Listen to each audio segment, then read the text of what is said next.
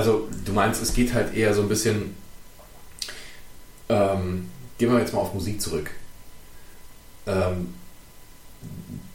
Das eine ist halt, du machst etwas, weil du es machen möchtest und weil du irgendwie daran glaubst und weil du es irgendwie gerne machst. Und wenn es Erfolg hat, hat es Erfolg.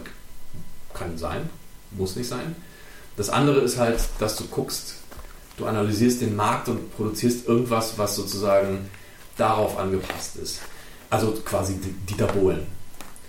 Du hast irgendeinen erfolgreichen Track aus den USA und kopierst ihn einfach fast 1:1. So, die Bohlen-Methode. 4, 8, 5, 3, 1, 1, 1, 1, 1, 1, 1, 1, 1, 1.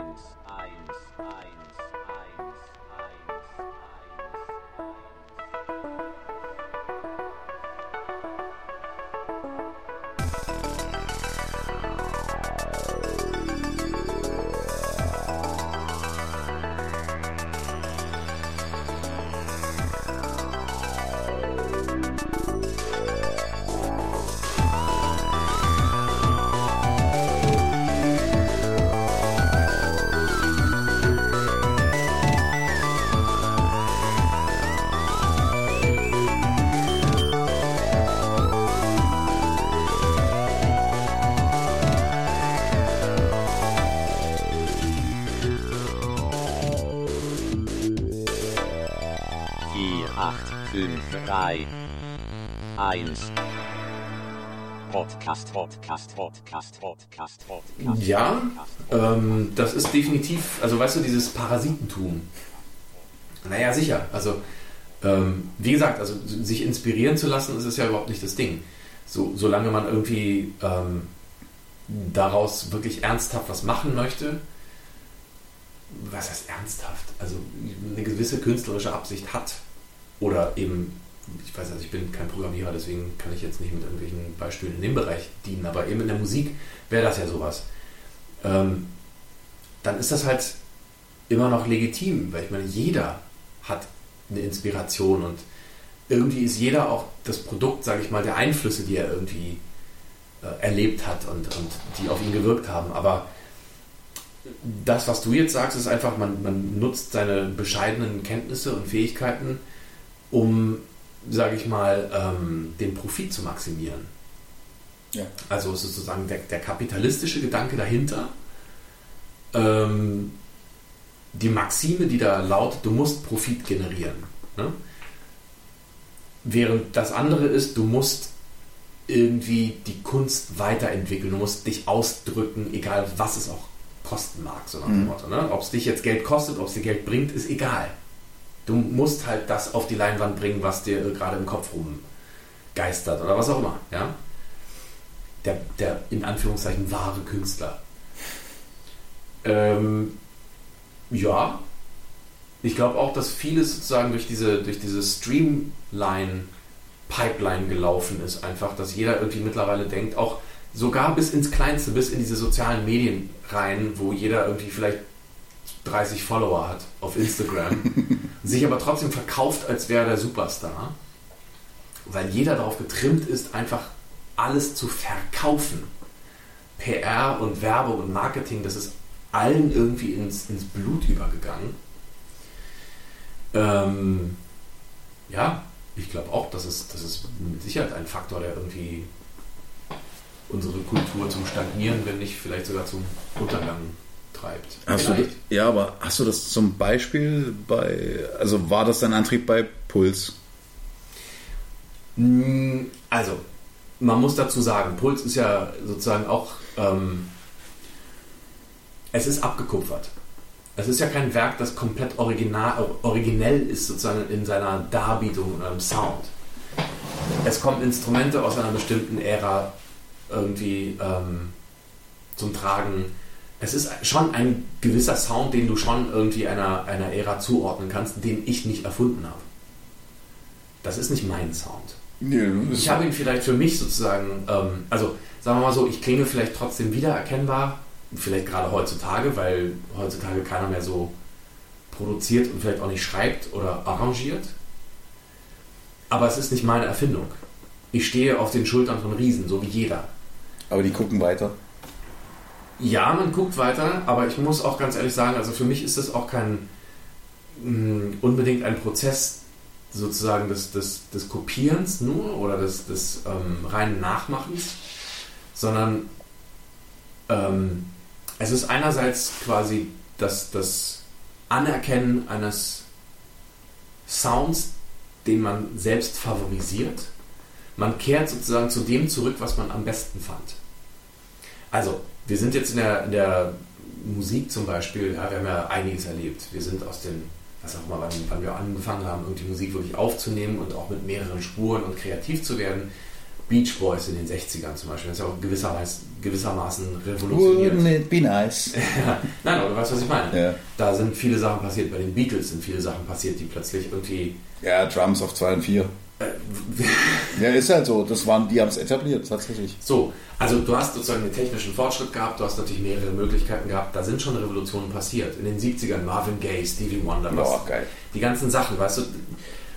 Und wir sind irgendwann so weit gekommen, ich überspringe jetzt mal irgendwie ein Jahrzehnt, 2 Jahrzehnte, die 80er, die für mich sozusagen den Gipfel darstellen, der Technologie einerseits, die aber dann auch immer noch eine musikalische Kompetenz trifft.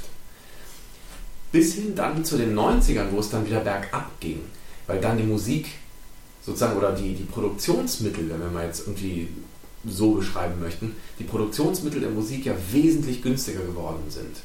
Und, oder die digitale Revolution. Oder hat die Berechnung in den 90ern auch schon angefangen vielleicht? Ich glaube, das kam mit dieser Entwicklung. Du musst dir vorstellen, wenn sich jetzt jeder plötzlich irgendwie eine MPC oder irgendwie was auch immer leisten konnte, einen Sampler, einen Synthesizer, der 303 oder so, ja. Ja, diese ganzen kleinen Sachen. Dann hast du plötzlich eine viel größere Auswahl an Menschen, die eigentlich so im Prinzip auf dem gleichen Level Musik produzieren können. Das heißt, die hatten dann auf einmal auch weniger Einzigartigkeit, weniger Druckmittel gegenüber irgendwelchen Labels. Also, ich meine schon, dass es eventuell Leute gegeben haben könnte, die das erkannt haben und dann gesagt haben, naja gut, okay, es geht in eine gewisse Richtung. Das hilft uns als Industrie natürlich, weil wir nicht mehr so abhängig sind von diesen einzigartigen Künstlern, die dann auch Studiozeit gerechtfertigt haben. Dass wir gesagt haben, okay, wenn wir einen Prince an der Hand haben, naja, ich meine, der sollte sozusagen von uns einen Blankoscheck kriegen, was Studiozeit angeht. Also, Tonband ist teuer, gut, die haben dann auch irgendwann natürlich digital aufgenommen, aber trotzdem, Studiozeit mit den ganzen Leuten, die da drin waren und so weiter, das war halt teuer. Du konntest nicht jeden da reinlassen. Jetzt hattest du aber irgendwie Leute, die dann plötzlich zu Hause irgendwie ein paar Geräte hatten, die sie irgendwie per MIDI zusammengeballert haben und die konnten damit Platten produzieren. Zu einem Bruchteil des Preises. Dementsprechend ist natürlich der Wert der Musik für die Labels auch irgendwo zurückgegangen. Sie waren nicht mehr angewiesen auf diese einzigartigen Künstler. Und ich sage jetzt nicht, dass es so ein plötzlicher Prozess war. Das ist sozusagen, das ging ja über Jahre hinweg. Das hat sich auch vielleicht auch organisch entwickelt. Aber ich glaube, dass diese technologische Entwicklung ein ausschlaggebender Punkt dafür war, dass dann irgendwann auch immer mehr Leute in die Musik gekommen sind, die, sage ich mal, vielleicht nicht die Bildung oder die Kompetenz hatten, die andere im Studio hatten. Nein, sagen wir mal ganz ehrlich, wenn du jetzt wirklich irgendeinen Track in den frühen 80ern machen wolltest, ich sage jetzt bewusst frühe 80er, weil einfach sehr wenig MIDI-Zeugs da war und das war alles wahnsinnig teuer. Also immer noch relativ traditionell. Du hast eine Tonbandgeschichte da irgendwie zu laufen. Du musst halt einfach, wenn du eine Gitarre hören möchtest, dann kannst du die nicht samplen, dann musst du einen Gitarristen haben. Du brauchst einen Drummer, du brauchst die ganzen Mikrofone, du brauchst einen Ingenieur, der da irgendwas macht, du brauchst irgendwie alles Mögliche. Das erfordert Leute, die was können.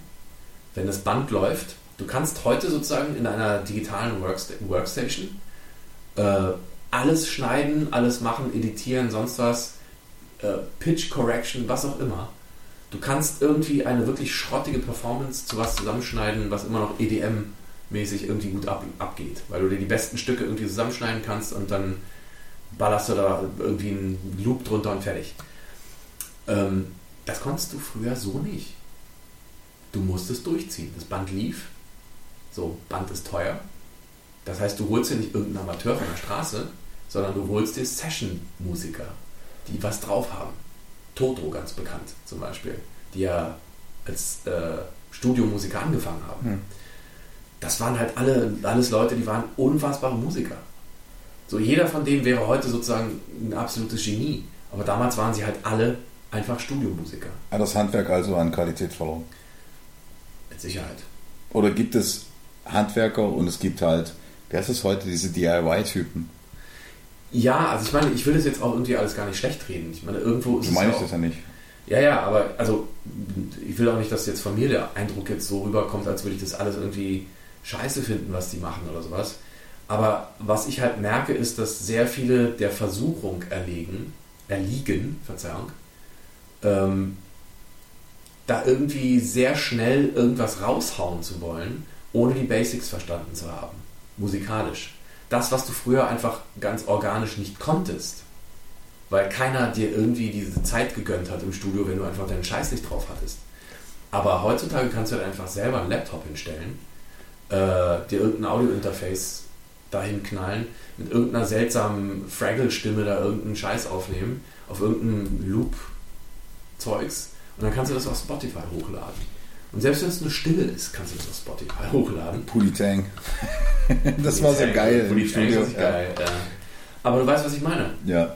Warum ich grinse die ganze Zeit ist, und zwar, es gibt diese eine Frau, die gibt es ja immer. Und die eine Frau? Naja, bei Cool Savage gibt es diese eine Frau. Die eine Frau? Ich weiß nicht, wie die heißt. Mel Beats? Dankeschön. Ja. Und diese eine Frau hat nach Jahren von Beat Producing, das ist glaube ich heute fachlich richtig, hat sie festgestellt, dass echte Instrumente viel besser sind als Samples. Und es war so ein das war als nie. Ja, und das war so, ich weiß, wir haben darüber, es ist glaube ich 10 Jahre her, dass sie das mal gesagt hat. Und ich musste so grinsen, du hast mir das erzählt, weil das für mich so ein Ding ist, ach echt, also eine Violine zum Beispiel hat wirklich einen eigenen Klangkörper. Also es Und sie hat dann so, ja, also dann müsste sie jetzt Instrumente lernen. Und ich denke mir so, naja, nee, eigentlich nee. Also die war ja schon immer so ein MPC-Freak und dann muss sie sagen, nee, brauchst du nicht. Also die Noten stehen, du probierst ja eh nur rum und pitchst das dann mit deinem Pegler da. Du brauchst das nicht, du hast ja die Note dastehen. Also wenn du zumindest, und das ist halt zum Beispiel was beim Tracker, also womit ich angefangen habe, dass ich bin ein unglaublicher Freund von Rolf Meyer Bode, also R&B.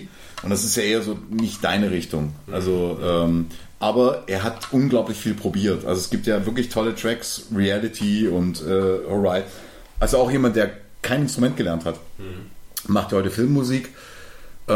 Die habe ich zum Beispiel nie gehört, kann ich nicht beurteilen. Aber dass das jemand ist, der die Instrumente zerlegt hat. Also der hat ja zum Beispiel aus einer Kalimba hat er ein eigenes Instrument gemacht, indem er vorne und hinten abgeschnitten hat.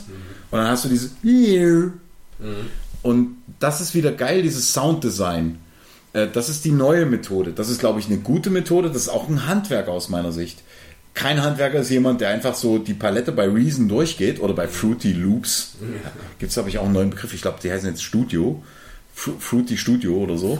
Also ein Kinderprogramm auf jeden Fall. Aber dass Leute sind, die also dann irgendwann mal der Meinung sind, okay, und meistens spielen sie ja auch wieder nach, dass sie sagen, ich habe jetzt, keine Ahnung, einen Akkord gehört, also einen Dreiklang wenigstens, und den spiele ich jetzt mal nach. Und dann muss ich sagen, ja, das ist aber keine Kunst, also das nachzuspielen. Dann probierst du so lange, bis es für dich stimmig ist. Im Idealfall nimmst du deinen Audiofile, legst ihn parallel und ja. Aber dass zum Beispiel solche Leute, die halt vorher schon so gefeiert wurden, bis man irgendwann als Musiker, also jetzt in deinem Fall, weil ich kann ja nichts, aber das in deinem Fall, dass man dann sagen muss, wow, echte Instrumente, wie krass ist das denn? Das ist ja der Moment, wo ich meine, die 90er sind reingekommen und da war Sampling halt ganz vorne dabei. Ich erinnere mich jetzt so an Leute, also ich nehme jetzt mal Captain Jack, völliger Müll. Da war ein Typ, der hat die Armee, dann Coolio zum Beispiel, der wurde tatsächlich durch die Army sogar finanziert. Also das, das ganze Ding war Army finanziert. Cool. Und das war ein Track, der ist ja bis heute, also durch, das war ein Soundtrack für einen Film. Dangerous Minds. Ja, habe ich auch nie gesehen, aber der ging wohl rein. Aber da weißt du auch nicht, wie viel Patte ist denn da eigentlich durchgegangen? Nehmen wir jetzt mal Dr. Dre zum Beispiel, jemand, der wirklich seit Dekaden schon, ich finde ja California, wie heißt das Ding? California Love? Mhm. Ja, ein saugeiler Track. Das Ding ist so fett gemastert, genauso wie dieses Riding My Pony. Ja, ja. Das Ding ist ja so fett gemastert, das kannst du auf jedem Ding hören und es klingt einfach gut. Also der ist wirklich, und das ist zum Beispiel was die Deutschen verpasst haben, das war auch wieder mal die Retour. Mhm. Frank Farian, der auch gesagt hat, naja, also Dieter Bohlen hat, also eigentlich ist das ja Rodriguez, der für ihn produziert hat, dass Frank Farian gesagt hat, ja, es ist nicht alles scheiße, was aus der Fabrik kam. Der Unterschied ist aber, dass die Amis auf fetten Sound stehen, weil die auch einfach fetten Sound hören können. Der Deutsche sitzt halt an seinem Küchenradio und dann ist es halt, und er hat gesagt, das ist der Unterschied, das fette Produzieren auch, das Mastering ist ein ganz wichtiger Punkt. Das haben die Deutschen eine Weile ganz verschlafen.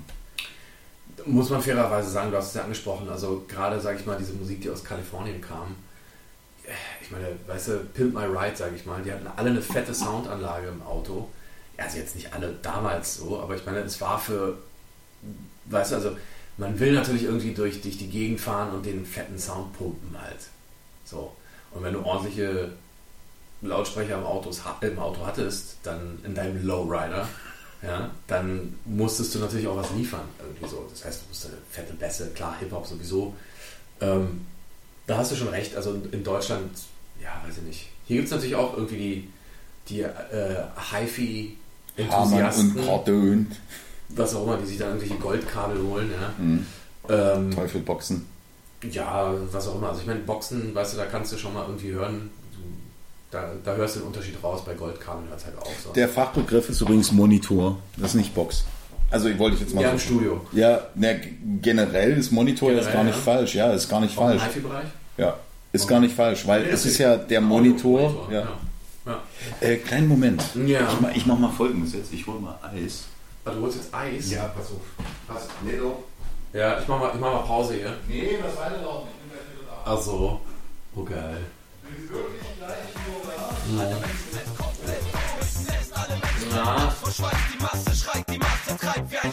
Heute Abend fließt der Schweiß, es kennt an Widerwärtigkeit. Immer wieder fliegen Teile von Klamotten an die Seite. Literweise kalter Schweiß, alle zeigen, wie sie schwitzen. Alle Klopfer sind schon drauf und haben bereits einen Sitz. Ich trinke Raki aus Ritzen, auf Bacardi vor Titten. Ich fand an auch Schweiß und Trinken, es ist Party ohne Sitten. Pfosten können spritzen, Achseldrüsen können das auch. Boah, ich kann mir nicht entscheiden, spritze beides in mein Maul. Verstehst du?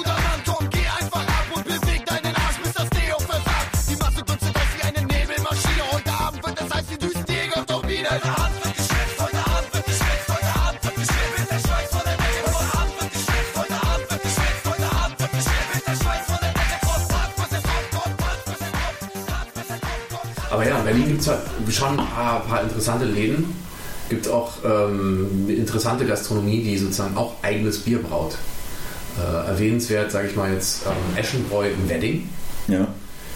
Ein bisschen versteckt in so einem ehemaligen, also ich glaube, es ist immer noch ein Studentenwohnheim, aber das war auch Teil des Studentenwohnheims, aber das ist jetzt das Eschenbräu. Die haben irgendwie ganz interessante Biere, so sehr handgemacht auf jeden Fall. Markusbräu und natürlich die großen Sachen wie, keine Ahnung, Verlo oder Schoppe oder sowas. Da gibt es mittlerweile schon ganz, ganz interessante Bierlandschaften sich anzugucken. Ist super, Bier ist toll. Wer war das? Rafa war das, glaube ich, der so Bier... Ja, ja. Der so natürlich, Hobbybrauer. Ja. Ja, also Hobby. Ist der immer noch hinterher, oder? Ja, total. Ich kriege demnächst auch wieder eine Ladung. Mir irgendwie ein Dampfbier, New England IPA und sowas schon angekündigt. Das machen die mittlerweile alles. Und okay. Das wird immer besser und besser. Also die sind mittlerweile richtig gut. Er macht das mit einem Freund zusammen. Mhm. Und also, das Bierlexikon schlechthin. Ich glaube, es fing ja irgendwie mal ursprünglich an mit einem Bierclub oder so, ne? Ich glaube, so fing das mal an. Mhm. Ja. Der Pro-Bierclub. Ja, so fing das mal. Da hast du jeden Monat irgendwie einen Karton gekriegt, genau, in einer anderen Brauerei. Da waren irgendwie, weiß ich nicht, 10 Biere oder was drin. So die Varianten, die sie halt gebraut haben. Das war geil. Da war ich auch mal irgendwie ein paar Monate Mitglied. Bis mir das irgendwie zu viel Müll wurde. Weißt du, da kriegst du ja immer irgendwie Sachen, die kannst du nicht abgeben. Damals konntest du die halt noch nicht irgendwie überall abgeben. Ja. Und ja, da war ich jetzt dann vielleicht doch nicht bierfanatisch genug, um das durchzuziehen. Aber ich glaube, er ist immer noch Mitglied in irgendeinem Club. Ich weiß nicht, ob es derselbe ist, aber er kriegt immer noch jeden Monat irgendwie Bier nach Hause geschickt. Das ist geil, oder? Kriegst halt einfach mal ein Paket, machst es auf, Bier drin. Ich habe, es gibt aber, das Konzept wurde ja dann, das haben zum Beispiel auch wieder Leute geguckt, ich weiß nicht, wer der Erste war. Mhm. Es gab diese Beauty-Box zum Beispiel mal, das war Douglas oder, wie ist der andere, Rossmann? Mhm. Ja, da gab es eine Beauty-Box, da hattest du auch so gewisse Sachen drin, das war damals noch tatsächlich mit meiner Ex. Mhm. Und die hatte, da gab es, also ich glaube, seit ich denken kann, gibt es den tollsten Rasierer immer, das ist der, den ich nicht habe, den ich unbedingt jetzt brauche. Es ist immer der. Ja. Das ist immer der, den ich nicht habe. Immer. Und jetzt gibt es dann einen neuen wieder von, was weiß ich, wo du also den vom Vintage über den Studenten aus der Kommune, über alles kannst du mit dem machen. Und ich denke immer so... Gillette. Ja. Ja. Und ich muss halt ehrlich sagen, also der Einzige, ich habe mir jetzt irgendwann mal dann, ich habe dann meine Friseuse gefragt, ich glaube heute ist die Friseurin, ich habe eine Friseuse gefragt. FriseurInnen. Nee, die arbeitet doch außen. Also AußenreporterInnen. AußenministerInnen, okay, egal. Und die hat auf jeden Fall mir einen Akku, und der hat Aufsätze, verschiedene Aufsätze, also wirklich selbst mit Nasendingsbums und hier Augenbrauengedöns. Ey, das Krasse ist aber... Ist das aus dem Arschloch oder was? Nee, das lass ich machen. So, okay. Da wächst eh nichts mehr. Eben, das ist alles tot. Aber das... die zurückkommt, diese ganzen Sachen. Ich habe halt diesen Trimmer dann irgendwie damals und so, der liegt, glaube ich, unten im Bad. Mhm. Und das ist alles irgendwie, das funktioniert auch. Aber dann hast du halt eine Batterie drin und dann weißt du wieder, okay, Batterien laufen aus. Du hast halt ein Duracell, die laufen ja irgendwann aus. Gerade im Bad ist natürlich Feuchtigkeit und so weiter. So, und das Ding, was ich jetzt habe, muss ich sagen, ist das Geilste überhaupt. Du hast deine Aufsätze millimeterweit. Und dann hast du Aufsätzen für Nase, wie gesagt, dann nochmal wirklich so einen echten Aufsatz für so unter der Nase und so weiter. Mhm. Total geil. Und das Ding, also das ist bis jetzt das Beste, was ich hatte. Also mein Vater zum Beispiel, der hat damals auch... Willst du uns nicht sagen, wie das Ding heißt? Dann müsst ihr jetzt nachgucken. Die Zuhörer hier mal. Kannst du mal einen Affiliate-Link posten? Ja, ich poste dann mal einen Amazon-Link. Übrigens, Leute, wir verdienen an jedem Amazon-Link 1000 €. Geil. Selbst wenn ihr nur klickt. Mhm. Irgendeine Top-Marke beim eigentlich sind das alles tatsächlich diese, wie heißt das hier, was die Nazis immer machen, Haartrimmer? Nee, was du übers Haar ziehst, was bei der Armee auch machst. Hier die Haarschneidemaschine. Ja, genau, Haarschneidemaschine. Und das ist eine Akku-Haarschneidemaschine und die hat halt verschiedene Aufsätze. Und das Geile bei der ist halt, dass die diese Fehler, die du bei zum Beispiel beim Haartrimmer, ist ja so, du kannst eigentlich oben zwischen Messer und Ansatz, also das feststehende Element und dem Messer, das kannst du nie sauber machen. Das Geile bei dem ist halt, da kommt nichts rein, weil du einen Aufsatz hast. Also das ist tatsächlich das Durchdachte. Und deswegen weiß ich, dass das Ding werde ich in 10 Jahren noch haben. Also wenn ich da noch lebe. Aber das finde ich irgendwie. Und bei dem Gillette-Teil zum Beispiel, was ich dann unten habe, das ist ganz geil. Aber entweder läuft die Batterie aus oder das Ding ist einfach wirklich durch die Haare, weil die Haare ja reingezogen werden. Verstopft. Ja, ist einfach verstopft. So. Und jetzt? Worauf wolltest du hinaus mit den Rasierern? Dass Marketing nicht immer wichtig ist. Na gut. Das, ja. Also Leute, klickt meinen fucking Link. Apropos Link übrigens. Auf der Bifang-Seite gibt es ganz viele Links. Wenn ihr die klickt und darüber Sachen kauft, dann verdienen wir Millionen. Trilliardenstens Dings. Damit produzieren wir dann neue Podcasts. Nee, ich aber jetzt mal, weißt du das, ob man das auszeichnen muss, wenn es keine DE ist? Oder muss man Affiliate-Links? Ich habe keine Ahnung. Ich weiß es halt auch nicht. Also auf YouTube weiß ich, dass die das immer reinschreiben. Ja. Also hier so Spastis wie Knossi oder so. Also ich glaube, das müssen die auch reinschreiben, von wegen, hey, das ist ein Affiliate-Link. ich verdiene daran. Du musst transparent sein. Ich glaube aber, weil die ja auch durch YouTube schon Geld verdienen. Ich glaube, daran liegt das. Also YouTube selber, die können ja auch monetarisieren auf YouTube schon selber. Ich glaube, daran liegt das, dass du sagst, in den Videos nochmal. Ich glaube, das liegt auch an der deutschen Gesetzgebung teilweise. Obwohl, das machen auch die Amis, ne? Das kann auch in YouTube liegen. Ich weiß es nicht. Also die Frage ist halt, wenn ich jetzt einen Link auf meine Webseite setze, oder musst du auszeichnen, dass es ein Affiliate-Link ist. Ja, weiß ich halt nicht, ob das so sein muss, weil eigentlich ändert es ja nichts am Geschäft. Also das verstehe ich halt nicht. Na, an sich nicht, aber ich meine, ich glaube, Google unterscheidet, wenn es sozusagen deine Seite irgendwie crawlt, unterscheidet sozusagen zwischen Affiliate-Farmen, also es gibt ja Link-Farmen immer noch, ob du das sozusagen kennzeichnest oder nicht. Ich glaube, mittlerweile sind die intelligent genug, das irgendwie zu erkennen. Ob das dann sozusagen eine Spam-Seite ist, ob die das quasi als Spam dann intern führen und die dementsprechend auch runterranken oder nicht. Aber ja gut, aber das deutsche Gesetz interessiert ja nicht, was Google selber, welche Wertigkeit er ansetzt. Ich glaube, Google interessiert andersrum einfach gar nicht, was die Deutschen sagen. Alphabet. Ja. Aber ungeachtet dessen, das deutsche Gesetz besagt ja, dass du das kennzeichnen musst. Jetzt wäre die Frage für mich, auf YouTube weiß ich, ist es eine Pflicht. Aber auf einer Webseite jetzt selber, warum soll ich das machen? Also du klickst jetzt auf einen Link, das ist ein Amazon-Link. Und ob ich jetzt Geld verdiene oder nicht, es ändert nichts an deinem Preis. Ja. Ich weiß es nicht. Ich glaube, wenn du irgendwie so einen Blog oder sowas hast, das gilt dann irgendwie auch schon als Journalismus. Und wenn du das machst, dann musst du kennzeichnen, ob es sozusagen irgendwas ist, wo du Geld dran verdienst. Also, aber ich bin mir, wie gesagt, das ist nur so ganz gefährliches Halbwissen. Ich weiß es nicht. Hast du mal was von Adobe Podcast gehört? Heißt es Podcast? Ich glaube, es heißt Podcast oder Broadcast. Ich weiß nicht. Es gibt auf jeden Fall einen Algorithmus jetzt von Adobe. Ja. Da kannst du Vocals nehmen, also irgendwie eine Sprachaufnahme, was auch immer, die irgendwo im Raum stattgefunden hat. Die jagst du da irgendwie durch und dann klingt so, als wäre das irgendwie in einem fucking trockenen Studio direkt vor dem Mikrofon. Oh ja. Was? Ja. Probier's. Aber das ist krass, oder? Brauche ich eine Adobe-Lizenz? Ich weiß nicht, ob du es noch testen kannst. Kann auch sein, dass du da irgendwie noch eine Testversion runterladen kannst. Wobei du brauchst wahrscheinlich irgendwie diese Creative Cloud-Scheiße. Ja gut, habe ich ja eine Agentur drüben. Ja, probier's doch. Test es mal, es ist erschreckend gut. Ich finde das Photoshop-Ding finde ich halt so krass. Ja. Weil du gerade Dope sagst, das ist echt heftig. Also die Großen bauen das jetzt überall mit ein. Ja. Microsoft, Adobe.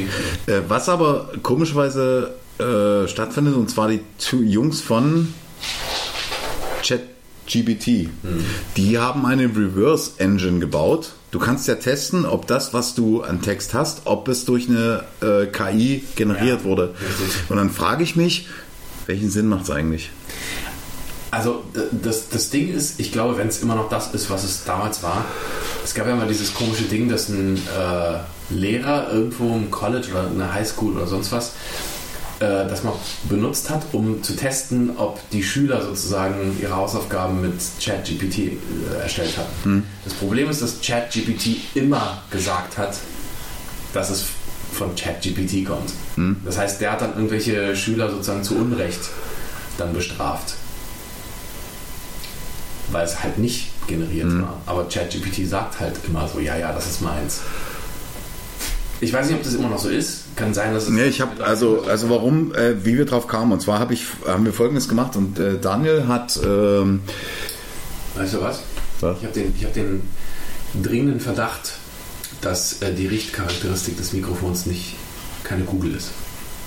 Nee, ist es auch nicht. Okay.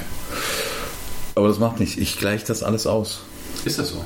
Ja, ich normalisiere einfach und dann gebt ihr das auf. Normalisieren? Ja, ich weiß. Jo, bei dir hieß das dann halt Leveln. Oh nee.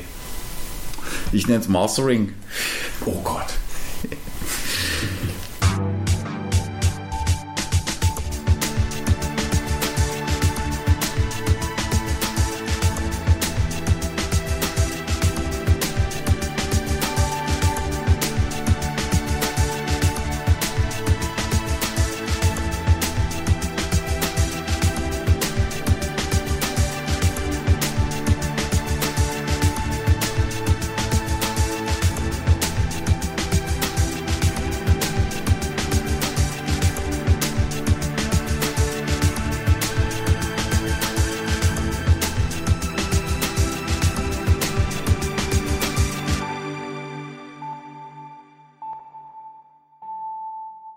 Es ist ein Podcast aus 48531, Mann.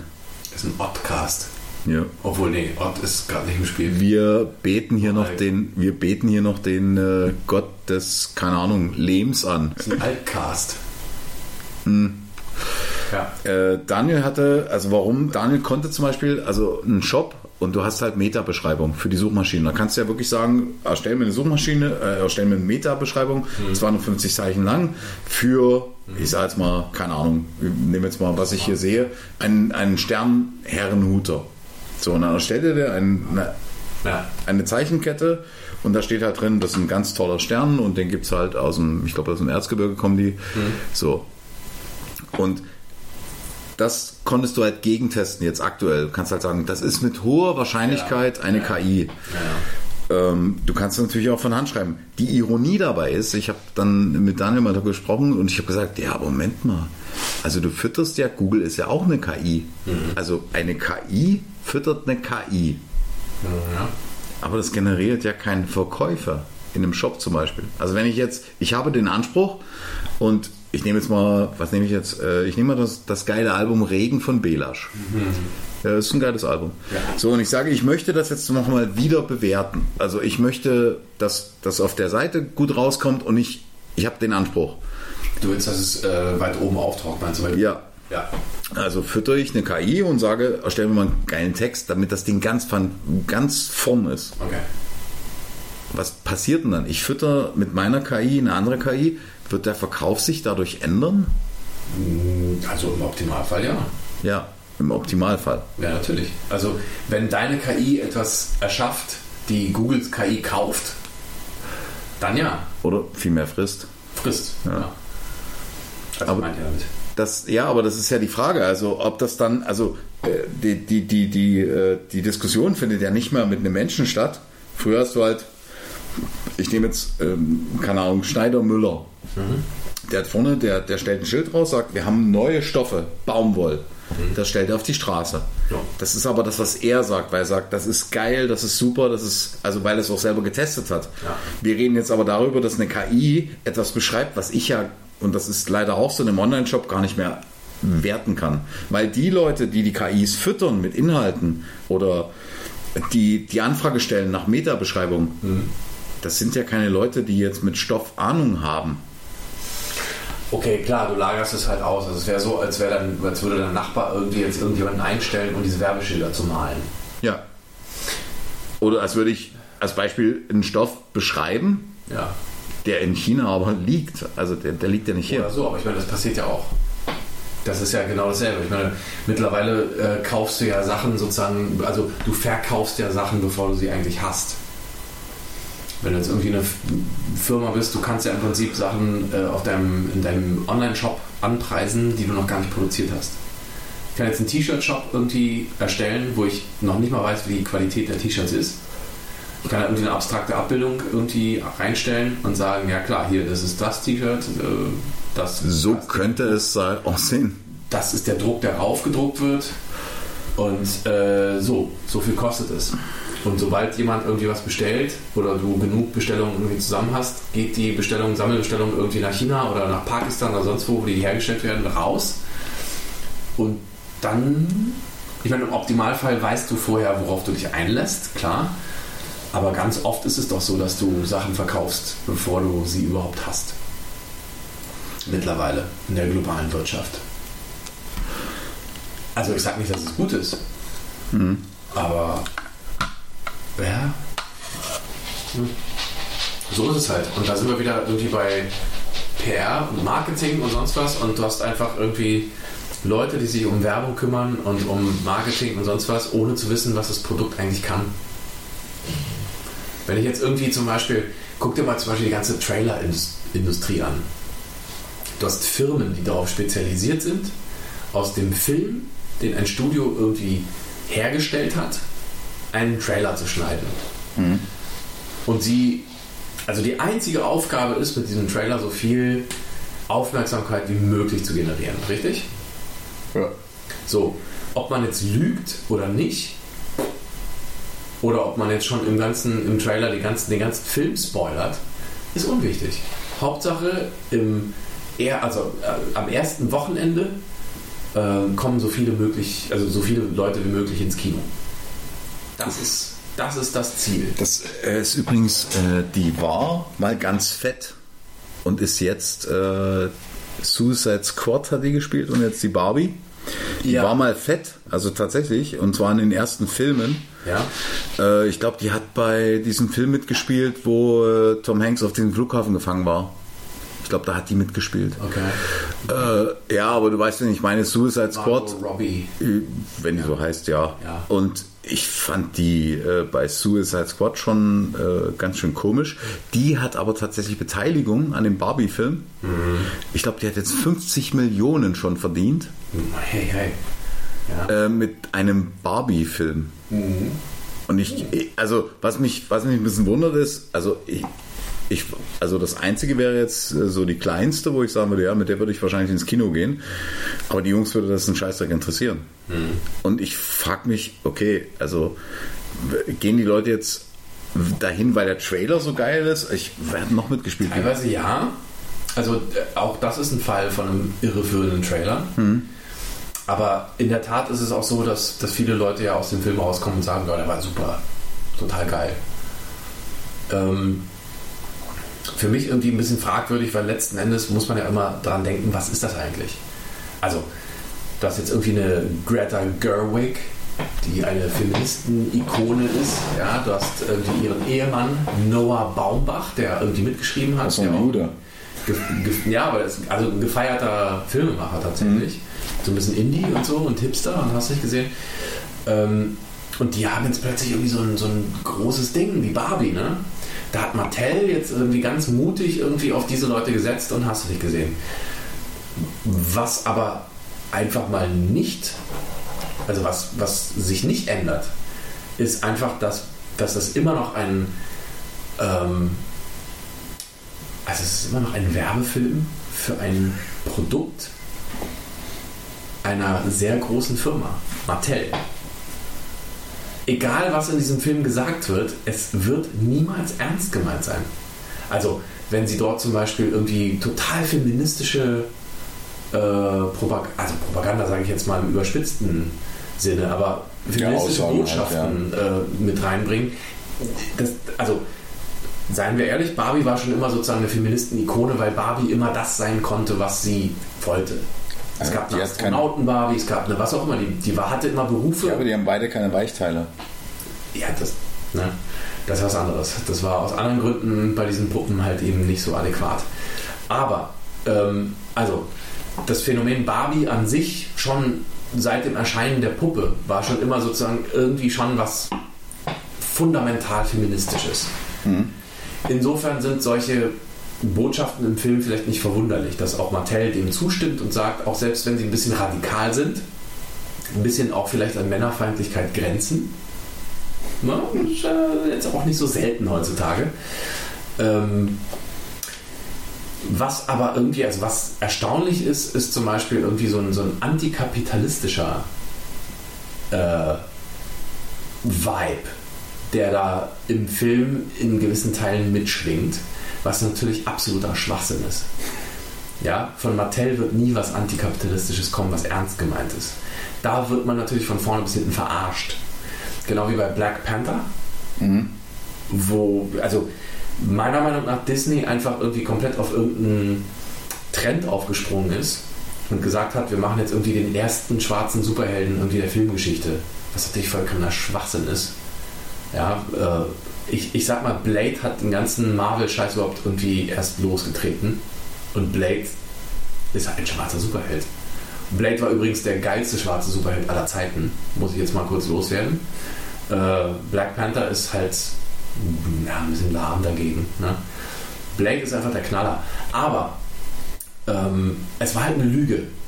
Und diese Lüge, Disney produziert irgendwas, weißt du, für irgendwie eine Minderheit, die sich endlich repräsentiert fühlt, damit diese Minderheit ins Kino geht und einfach mal Geld da lässt. Das geht halt an Disney und Disney gehört zum größten Teil weißen Menschen. So, das nutzt der schwarzen Community einfach nichts. Du kannst sagen, okay, sie haben jetzt irgendwie vielleicht ein bisschen Aufmerksamkeit geschaffen für diese Kultur und sonst was, aber es ist ja eine Fake-Kultur. Wakanda gibt's nicht. Das ist nicht Afrika. Das ist ja keine schwarze Kultur. Das ist eine ausgedachte Kultur und zwar von Weißen. Lustigerweise, ja. Ich fand das Ganze sozusagen ziemlich verlogen und ziemlich beschissen. Genauso wie Captain Marvel. Es hat ja auch irgendwie versucht auf diese, oh, das ist ein Film für kleine Mädchen, die können sich endlich mal irgendwie inspiriert fühlen, da irgendwie ein Vorbild zu haben und sonst was, weißt du, und dann packst du da irgendwie Brie Larson da rein, die gar keinen Bock hat und die total unsympathisch ist. Der Film ist scheiße und dann sagst du, ja, das ist jetzt irgendwie hier voll der geile Film für irgendwie, weißt du, so, nee, es ist ein Cash Grab. Das sind alles, also wenn große Firmen irgendwie sowas machen, wie auch diese Pride Month Geschichten, dann packen sie irgendwie ihre Regenbogenfahnen in ihre Twitter-Profile rein. Das meinen die nicht ernst. Denen sind irgendwie dann schwule Menschen scheißegal. Das machen die, damit du Geld ausgibst, damit sie reicher werden. Das ist alles, warum sie es machen. Machst du Filme aus dem Grund oder hast du nicht? Nein. Lustigerweise, wenn du mal an Plan B denkst. Ja. Unsere vier Hauptfiguren. Wir haben einen, naja, vielleicht oberflächlich türkisch gelesenen Menschen, ja, der aber Tscherkesse ist. Wir haben einen Deutsch-Afrikaner, Deutsch-Ghanaer, und wir haben einen Koreaner und wir haben einen Halb-Chinesen, Halb-Vietnamesen. Also Diversität einfach mal hoch 50. Ja. War das der Grund, diese Leute irgendwie in dem Film zu haben? Nein. Also das waren einfach die Leute, die die Besten für den Job waren und die einfach da waren und auch mit an diesem Film gearbeitet haben. Es ist ja letzten Endes Real Deal Action, halt Jan, Cha und Fong. Das sind ja wesentliche Bestandteile des Films. Das sind ja quasi Mitproduzenten. Also die sind nicht gecastet worden aus irgendwelchen Diversity-Gründen oder sonst was, sondern sie waren einfach die Besten, die diesen Job machen konnten, weil sie einfach unglaubliche Performer sind. Und Eugene ist halt einfach ein Wahnsinnstänzer und hat eine gute Ausstrahlung und alles das. Es spielt halt keine Rolle, ob er jetzt irgendwie eine Minderheit ist oder eine Minderheit repräsentiert. So habe ich das auch immer irgendwie betrachtet. Mhm. Mir ist es scheißegal. Und wenn ich einen Film mache, der nur weiße, heterosexuelle Männer irgendwie beinhaltet, wie zum Beispiel John Carpenters The Thing. Geiler Film. Das tut dem Film keinen Abbruch, weißt du, was ich meine? Ja. Sondern das war dann halt einfach so. Ja, natürlich, da gibt es ja, also die sind nicht alle weiß. Okay, die sind nicht alle weiß. Aber sie sind anscheinend alle heterosexuell und alle männlich auf jeden Fall. Das wäre heute schon ein Problem. Da würdest du heute schon irgendwie auf Widerstand stoßen. Aber der Film ist einfach in seiner Art und Weise, wie er gemacht ist, perfekt. Man kann ihn eigentlich fast nicht besser machen. Man hat es ja versucht, also mit dem Remake. Und das Einzige, was... Das ist ein Prequel. Ja, aber das Einzige, was mir hängen geblieben ist, ist der fucking... Also, dass am Anfang zwei Typen irgendwie sitzen, sich einen Witz erzählen und dann habe ich abgeschaltet, weil der Film tatsächlich... Der lebt natürlich ein bisschen davon, dass die Effekte besser waren, aber... Weiß ich nicht. Ja, so da gibt es eine ganz beschissene Geschichte zu. Da hat ja im Prinzip... Also, es gab ja eigentlich... In-Camera Creature Effects. Das heißt also wirklich mechanische, physische Effekte, die echt waren. So wie im echten, wie im Original. Also analoge Effekte. Ja, also Puppen. Ja. Kreaturen, die man extra gebaut hat, die irgendwie so... Also wie bei Alien damals. Wie bei Alien, wie bei allen Filmen damals, wo es noch keine digitalen Effekte gab. Terminator. So. Das haben die tatsächlich gemacht. Und die waren wahnsinnig gut. Ich habe ein Making-of gesehen. Und ich habe diese Puppen und diese, wie nennt man sie, Prosthetics und was auch immer, diese ganzen, ich habe die gesehen. Unfassbar. Das Studio hat kalte Füße gekriegt, also irgendwelche Executives mal wieder, die gesagt haben, ja, aber das sieht irgendwie aus wie ein Film aus den 80ern. Nee, wir müssen jetzt irgendwie nochmal Postproduktion und so, macht das mal alles digital jetzt. Und da haben die wirklich die bestehenden Aufnahmen mit den geilen analogen Effekten mit computergenerierten Dingen sozusagen übermalt. Und damit hat es alles verloren. alles verloren. Einer der Punkte, der das Original so unfassbar gemacht hat, waren natürlich diese Creature Effects. Ja. Die damals ein bisschen auch ihrer Zeit voraus waren, muss man dazu sagen. Das hat viele Leute ganz schön angeekelt und da sind viele Leute aus dem Kino rausgerannt. Und gesagt, das ist widerlich, das ist eklig und so weiter. Und der Film war ein Flop. Das war geil. Ist ein Flop gewesen. Ja, aber es war für unsere Generation war es geil, weil wir den Film... Ja. Also ich habe den verschlungen. Naja, natürlich. Also ich hab den letztens erst wieder gesehen. Ja. Das ist unfassbar. Und also die Blu-ray übrigens. Ich weiß nicht, welche genau das ist, aber die neueste Blu-ray, die du kaufen kannst für den Film, das ist eine Wahnsinnsabtastung. Was du da siehst, die Qualität ist der Knaller. Wirklich. Und das sieht einfach wirklich analog aus. Die haben das nicht irgendwie denoised oder was auch immer, sondern es ist schon diese schöne analoge Filmqualität, die du immer noch siehst, so schön abgetastet. Aber die Details und die Farbtiefe und diese Echtheit und das ist ein Wahnsinnsfilm. Aber ja, die haben das damals digital übermalt und das war einer der Gründe, glaube ich, warum der so scheiße gewirkt hat. Das wirkte so künstlich.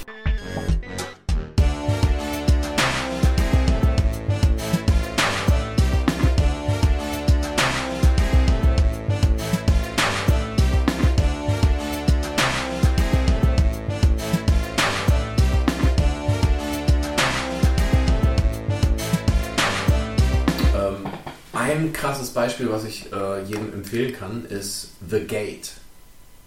Ein Film aus den 80ern mit Stephen Dorff noch als Kind. Stephen Dorff ist Deacon Frost in Blade, also der Widersacher von Blade. Der Typ, der sozusagen dieser rebellische Vampir, der irgendwie alles umkehren will und die Menschen versklaven will und als Futter betrachtet und so. Der war schon als Kind sozusagen Schauspieler und der hat diesen Film The Gate gemacht. Da ging es darum, dass irgendwie zwei Kinder, irgendwie zwei Freunde da irgendwie im Garten so ein Loch ausheben und da ist das ist sozusagen das Tor irgendwie zu so einer Unterwelt.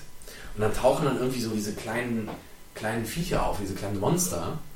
Und das sieht so krass echt aus, wenn die da plötzlich sind. Du denkst dir, wie kann das sein? Das ist kein Stop-Motion, das sind nicht irgendwelche kleinen Viecher, sozusagen Knetviecher, die du irgendwie... jedes Filmbild irgendwie umstellst und das siehst du am Ruckeln immer. Nee, die bewegen sich halt wie echte Wesen. Das sind einfach Menschen in Kostümen. Aber wie können die so klein sein und so organisch da drin sein? Da gibt es ein paar Einstellungen, die sind einfach unglaublich. Sowas hast du noch nie gesehen und sowas wirst du auch nie wieder sehen. Forced Perspective ist das Zauberwort. Feste Einstellung, wo du einfach unmerkbar im Boden sozusagen. Also du siehst quasi eine Einstellung, wo du den Boden siehst. Da steht halt einer der Kinder, steht sozusagen auf dem Boden. Und auf dem Boden dahinter siehst du diese kleinen Viecher, diese kleinen Trolle, was auch immer das sind. Mhm. Und das ist einfach eine Einstellung, wo die Kamera fest ist.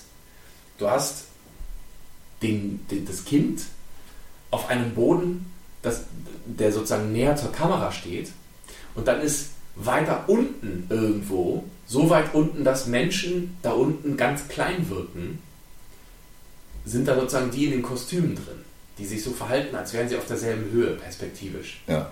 Und der Übergang sozusagen von der oberen Ebene zur unteren Ebene ist kaschiert und ist so perfekt gemacht, auch durch die Einstellung, durch die Perspektive, dass du nicht siehst, dass da überhaupt irgendein Unterschied ist. Und es sieht so fucking echt aus. Unglaublich. Unglaublich. Also die Kombination, was sie auch genommen haben, manchmal irgendwie Puppeneffekte kombiniert mit echten Aufnahmen und mit dieser Forced Perspective. Ich sag mal so, der Film ist jetzt nicht der allerkrasseste der Welt.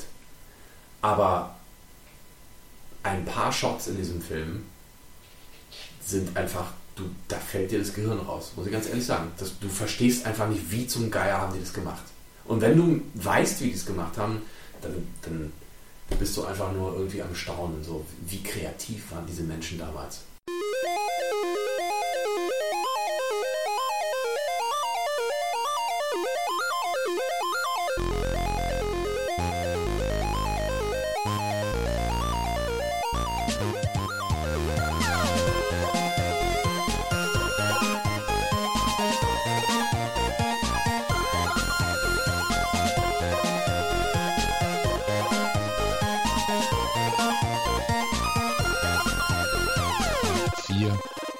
8, 5, 3, 1,